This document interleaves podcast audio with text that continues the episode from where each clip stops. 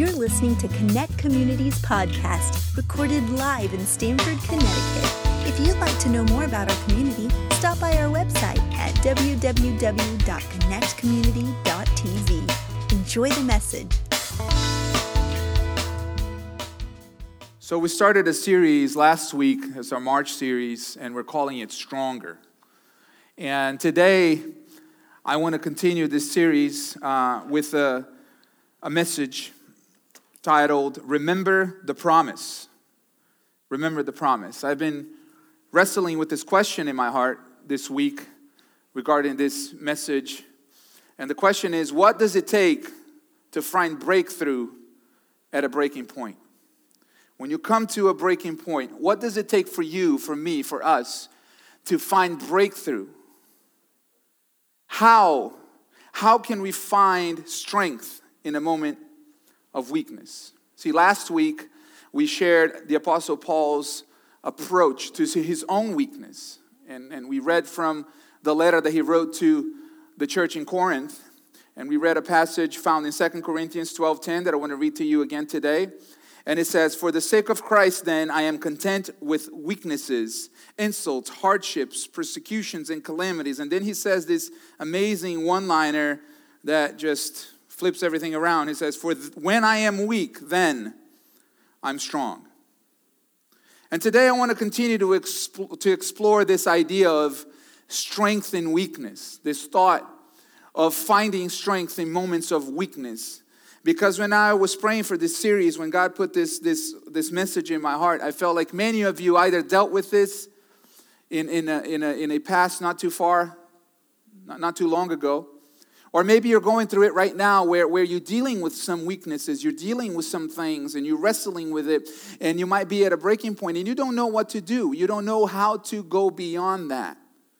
Maybe you've tried to hide, maybe you've tried to ignore it, maybe you've tried to come to a place where you know you just put it on the back burner and you deal with everything else that you can do well but that one thing that you you know you struggle with you don't know really what to do about that so for the next 25 minutes or so, we're going to share, we're going to try to, to use the story of the people of Israel as an example because I do believe that you can find strength in weakness. That when you're weak, it's an opportunity for God's strength to come upon your life and lift you back up again. And the people of Israel, they went through a journey that spanned across some 500 years or so.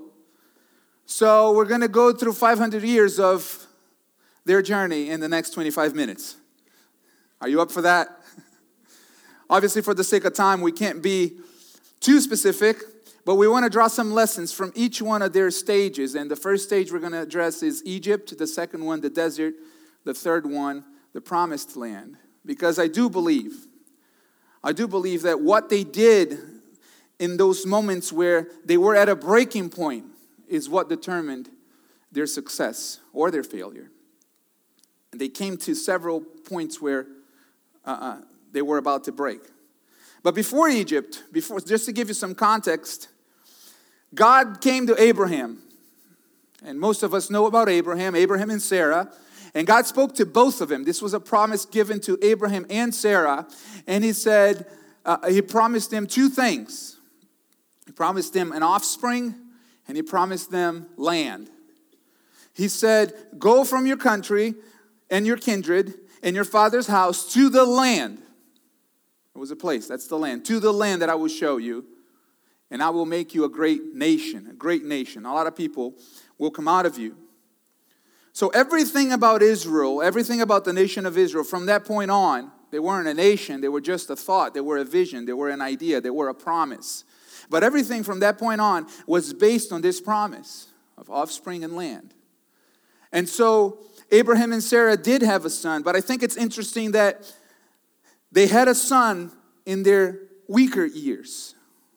They had a son when Abraham was 100 and Sarah was 90 after menopause. That's when they had a son. Quite impossible, but it was in their weaker years. Isaac, their son, had two sons. They were twins, Esau and Jacob. I was actually talking to a doctor the other day, and uh, he was saying how they studied this, this uh, passage of Esau and Jacob uh, from the medical standpoint because some of the characteristics, characteristics there uh, that, they, that, that the Bible describes Jacob and Esau as give you the idea that Esau was a stronger twin and that Jacob was a weaker twin. Sometimes that happens with twin pregnancies where one child will receive more nutrients. And because the Bible says that Esau was hairy and he was red and he was a skillful hunter, gives you the idea that he was a strong, he was a, a big man. And it says that he bent down to kiss uh, uh, Jacob in the neck, gives you the idea that he was taller too. And it says that Jacob was a quiet person who lived in tents. So it just, you know, from, from their study, and he said that that's what they draw, the conclusion that they draw. But it was Jacob, the youngest, and supposedly, probably, probably the weaker son who carried on the promise. Jacob had 12 sons. One of them was Joseph. And Joseph, Jacob's son, was sold as a slave by his brothers. And in, the, in his slavery, still, he, he decided to live in integrity. And we've talked about this here before, but in his slavery, he lived in integrity. And what did he get back for it? Wrongly, uh, wrongful imprisonment, injustice. And he was left in prison. He was forgotten in prison. And in his moment of greatest weakness, God propelled him into authority, and he was the second most powerful man in Egypt. Another development after Joseph, uh, Joseph's rise to power is that his family now finds themselves in a very weak position. A famine strikes the land. They don't know if they're going to make it. They don't know if they're going to survive. So they come to Egypt and beg for help. And who do they find in Egypt? Joseph. At their breaking point, at their weakest point, they were rescued by a former slave who happened to be a family member. So the story of Israel is paved by breaking moments, breaking point moments, where they were extremely weak. And in that moment of weakness, God came in and rescued them. And so now this family is in Egypt. And when Israel came to Egypt, this is where we pick up the story, they were only a large family, they were not a nation yet. But Pharaoh, the king of Egypt, said this to Joseph. Then Pharaoh said to Joseph, Your father and your brothers have come to you. The land of Egypt is before you. Settle your father and your brothers in the best of the land. Let them settle in the land of Goshen. And if you and any able men among them, and if you know any able men among them, put them in charge of my livestock. Now, this is the dream, isn't it? This is the dream outcome for any dire situation. Think about this. They didn't know if they were going to make it at all. They go to Egypt hoping to just get food. And Pharaoh, the king, says, Hey, Joseph, give him the best of the land. And by the way, if you know anybody who's well able to work, give him my cattle. In other words, give him an executive job. This was an agrarian society. Cattle was their greatest asset. Like, put him to work for the government. Nice, cushy government salary in Egypt. This is the greatest outcome. This is the best situation that could have happened to them. I don't know if you've had a moment like that. I don't know if you've experienced a breakthrough moment like that, where you were at a breaking point, not knowing if it was going to happen, and then all of a sudden, opportunities open. Like you don't know if you're going to get a job at all, and you're just hoping to make ends meet, and then a company calls you and says, We want you to work for us. Pick a job, any. Or maybe, you know, you, you, you, you don't know if you're going to get into any college. You haven't received student aid. You sent a ton of letters. Nothing came back. And the deadline is approaching, and you're thinking, I'm not going to go to school. And then you have two Ivy League schools call you and say, We got a full ride scholarship for you. Just pick. Pick where you want to go. This is equivalent to what happened to them. Maybe, you know, you didn't know if you're going to find that mate, that person. Am I going to ever find them, Jesus? And then, whoomp, there it is. there it is. Praise God. Praise God. And that's where they found themselves from famine to abundance, from a place of lack to a place of, of provision. But something developed, something happened after this. There's an interesting development that happened in Egypt, and we're going to pick up the story in Exodus chapter 1, verses 6 through 10, and then we're going to uh, skip to verse 13. Then Joseph died and all his brothers and all that generation. But the people of Israel were fruitful and increased greatly. They multiplied and grew exceedingly strong, so that the land was filled with them. Now there arose a new king over Egypt who did not know Joseph and said to his people, Behold, the people of Israel are too many and too mighty for us. Come, let us deal shrewdly with them, lest they multiply. And if war breaks out, they join our enemies and fight against us and escape from the land.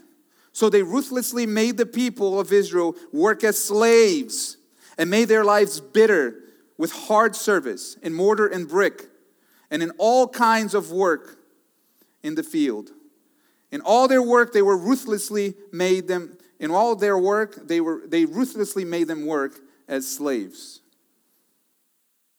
That, that describes a 270 year period. For the Bible geeks there, let's do some math, okay? Because the first 80 years, Joseph was alive. Joseph lived, Joseph lived in Egypt for 80 years. And we know that Moses was 80 years old when he came back to rescue the people of, Egypt, uh, uh, of Israel from Egypt.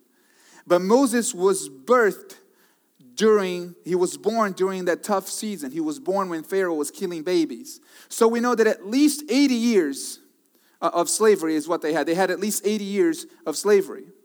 And there's a gap in between there of 270 years where maybe for most of it things are okay, but things begin to turn. They went from a place where they could dream, a place where they could envision a bright future, a place where they could raise their children safely with provision, to a place where they were tasked and made into slaves and had to work hard and were dealt a bad hand, just mistreated. And I don't know if you've been in a similar situation because maybe, maybe you've been there also. That amazing job that you found that the company called you and said, pick, we just want you to work for us, something changed and shifted, and now it doesn't feel as great.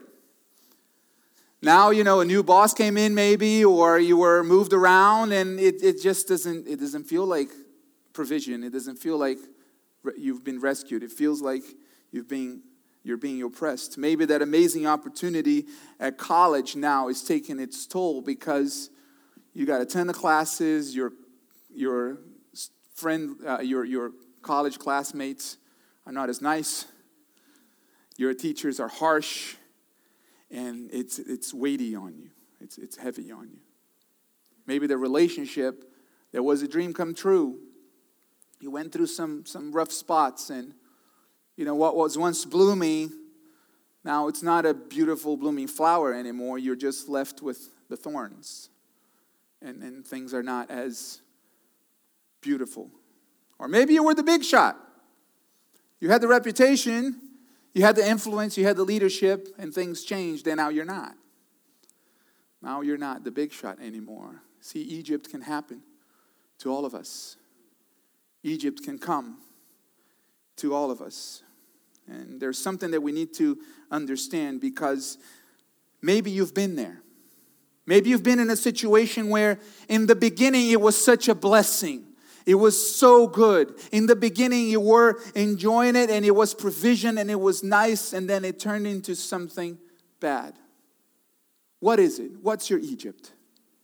What is the thing that you once loved? What's the thing that it was once a blessing, but now it's not anymore? What's the thing that once got you up in the morning and lifted you up, but now it just presses you down and it's a weight on you? What is the thing that casts you down and, and makes you, instead of making you dream, it just feels like all the life is pulled out of you?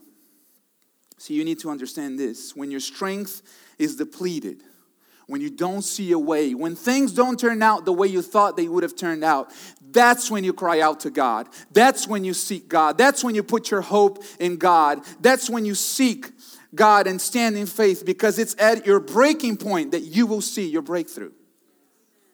It's at your breaking point that you can see your breakthrough. And that's what the Israelites did. At that breaking point, at that moment where they were being oppressed, where the blessing was no blessing anymore, it was a curse. They began to cry out to God and say, God, we can't take it anymore. This is, this is not good. This is, this is not a blessing. And you see, it wasn't the job, it was the situation. It wasn't what they had to do, it was the slavery. And it wasn't even Egypt, the geographic location, it was Egypt, the spirit, that, that oppressive spirit. And this is what scripture says in Exodus 2. And God heard their groaning, and God remembered his covenant with Abraham. God remembered the promise. With Isaac and with Jacob, God saw the people of Israel, and God knew. God remembered the promise, and he got Moses, who was hiding, who was secluded in the desert, and called Moses and his brother Aaron back into Egypt to rescue his people.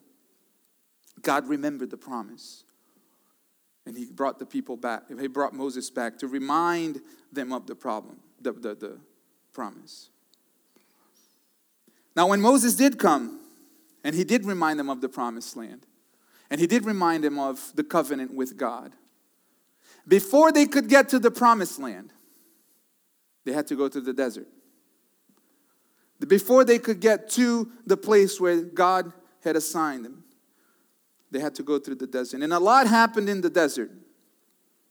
You know, there's a lot that happened in the desert. There's a lot that the scriptures tell us, and we can't obviously cover all of it, but there's a principal point that I want to highlight here. And it applies to you and I. Every time you're leaving Egypt, going to the promised land, you're going to come across a desert. You got to go across the desert. And the desert can seem scary. See, the desert is always unappealing, but we have to remind ourselves this a desert is not your final destination. God is not taking you out to the desert to live there, to stay there. He's taking you somewhere else. See, but the desert is important because the desert prepares you, the desert renews you, the desert challenges you, and the desert reveals your heart. And if I were to say something about the desert, that's probably the ultimate, the ultimate purpose of the desert to reveal your heart, to bring the things that are really deep seated in the heart out. The effects of Egypt in the heart, to bring it out. And this happened to the people of Israel as well. You know, maybe you are going through a desert. How do you know if you're going through a desert? Well, if you're in a period of life where your strength has no efficacy. You try, you try, you try, you struggle and you struggle, and it seems like you're not making any progress, progress outwardly. You're probably in a desert. You know, if you're in a season where your possessions have no might, you have them, they can't change anything. You're probably in a desert. You know, if you are in a season where you're having to trust God for the most basic things in your life, whether they are emotional, whether they are intangible, or whether they are tangible things, if you're in that season of life, you're probably at a desert. But when you're in the desert, the greatest mistake you can make is to think that the desert is just a waiting season. It's to think that you are there just waiting for you to get to the other side. See, the desert is not just a waiting season, the desert has a purpose. The desert is there to work, to do something in your life. It might press you, might squeeze some things out of you, but it's needed. And that's what happened to the people of Israel. We, we see it in uh, Exodus chapter 16. And the people of Israel said to them, Would that he, we had died by the hand of the Lord in the land of Egypt. They're telling Moses and Aaron this. When we sat by the meat pots and ate bread to the full, For you have brought us out into the wilderness to kill this whole assembly with hunger. See, a desert will reveal your heart. Because this took place, this altercation took place two months and two weeks after they had left Egypt. God had delivered them from Egypt. Most people know about the 10 plagues, the miracles that God uh, uh, operated and did to rescue them from Egypt, to rescue them from oppression, to rescue them from slavery. They saw all that. And now they saw the parting of the Red Sea. And now they're on the other side, two months into it, two months and two weeks into it. And they're saying, Oh, that we would be back in Egypt by the meat pots eating the bread. In other words, I wish I had died in Egypt in slavery rather than being here. See, I've seen this happen time and time again. 80 years they weren't in slavery, at least. And now they're wishing to go back. I've seen this happen again and again. Somebody who is in a financial tight spot they need financial breakthrough. They get promoted. They get that, that income that they need. And they begin to work on recovering some of their assets and paying off some of their debt. And they're in the desert of spreadsheets, in the desert of leftovers, in the desert of saving and investing and paying off debt. But then three months later, swipe, swipe, swipe take out a loan, and that extra provision is devoured. Why? Couldn't handle the desert. To go right back to Egypt, to a place of consumption. I've seen it happen in relationships. Someone is in a toxic relationship, it's not working. and whether it's a romantic relationship or just a work relationship or you know friendship and god pulls them out of that relationship. They're delivered. And they're in the desert of solitude because it's needed. They're in the desert of solitude because they need healing. They're in the desert of solitude because God is working in them. But three months later, they right back, they go right back into another relationship, right back into Egypt. What happens? The same thing that happened to the people of Israel. Because when you go out into the desert, God, yes, He delivers you from Egypt, but there's still some Egypt inside. There's still some Egypt on the inside that needs to be worked in. And that's the purpose of the desert. See, in the desert, that God is not testing you. In the desert, God is blessing you, He's preparing you.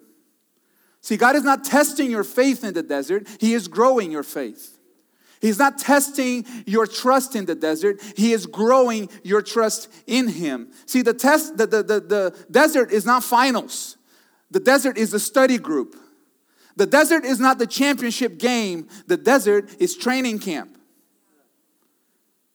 The desert is the place where God is not only getting you out of Egypt, but He's getting Egypt out of you. He's working in your heart. And it is necessary to do that. Because in the desert is where you meet the Lord and He reaffirms His promise upon your life and He reignites the dream that you have on the inside and He rewires certain things that have been bent out of shape by Egypt and He reaffirms His covenant with you. And it is in the desert that you are able to be prepared for the promised land. Because without the desert, if you were to go straight into the promised land, it would break you. it would break you. And some of you, you know, you have the promises of God on the inside. You've been in that, you're in that Egypt uh, uh, uh, in and out kind of thing because you do have the promises of God on the inside, and but you can't even think about it because your mind is so stuck on what's now. What am I going to have to do now? What do I have to uh, take care of now. See, it is in the desert that God teaches you to trust Him for the most basic things. You gotta be able to trust God for the most basic, basic things in your life. See, the people of Israel, they had possessions, they had gold, they had cattle, they had a lot of it. They, they came out of Egypt with spoils. But gold is no good in the desert, man. Because in the desert, you need water. Not only to, to feed yourself, but to, to water your cattle. In the desert, you need bread. And the possessions make, made no difference. They had to trust God for water, for bread, for heat, for shade. And until you can trust God for the most basic things, you're not ready for the promised land because it'll break you. It'll break you. See, in the desert, where everything outwardly seems barren, is where God is working on the inside. He's working inwardly, preparing you to the promised land. And that's what happened to the people of Egypt, uh, of Israel. They left Egypt on their way to the promised land. And God was dealing with them. Finally, they get to the edge of the promised land.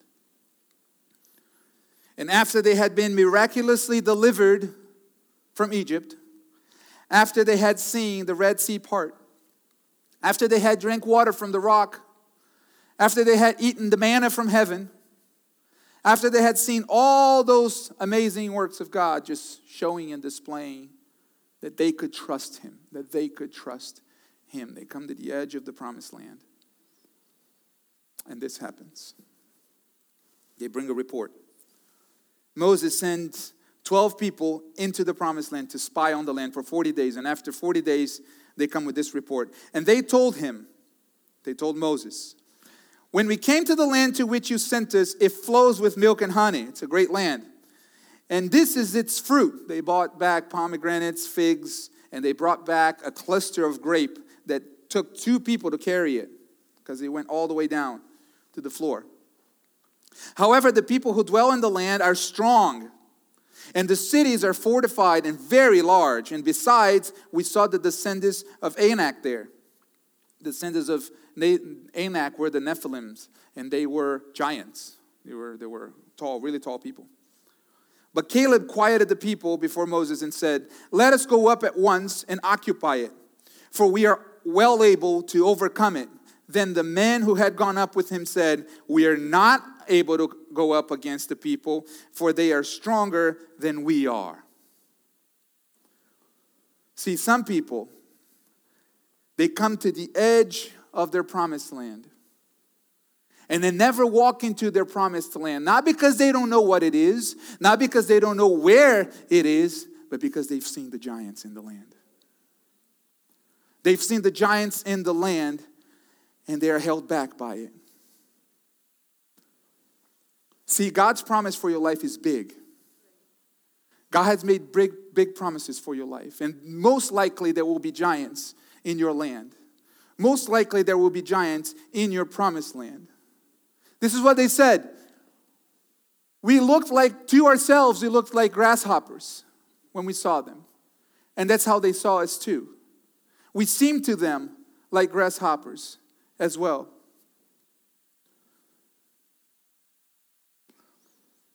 The challenge for them to enter the promised land might have seemed surmountable. And maybe you're there right now. Maybe you have come to the edge of your promised land. Maybe you have peaked. Maybe you know what you're supposed to do.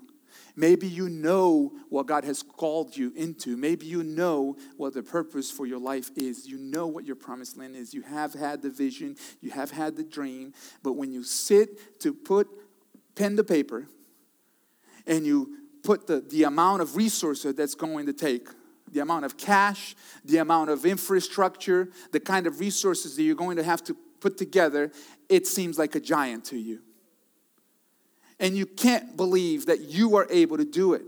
You feel so small.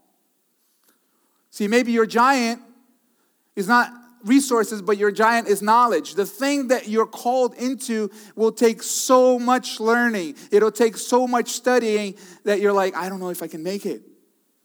This giant is too, too big. Maybe your giant is injustice.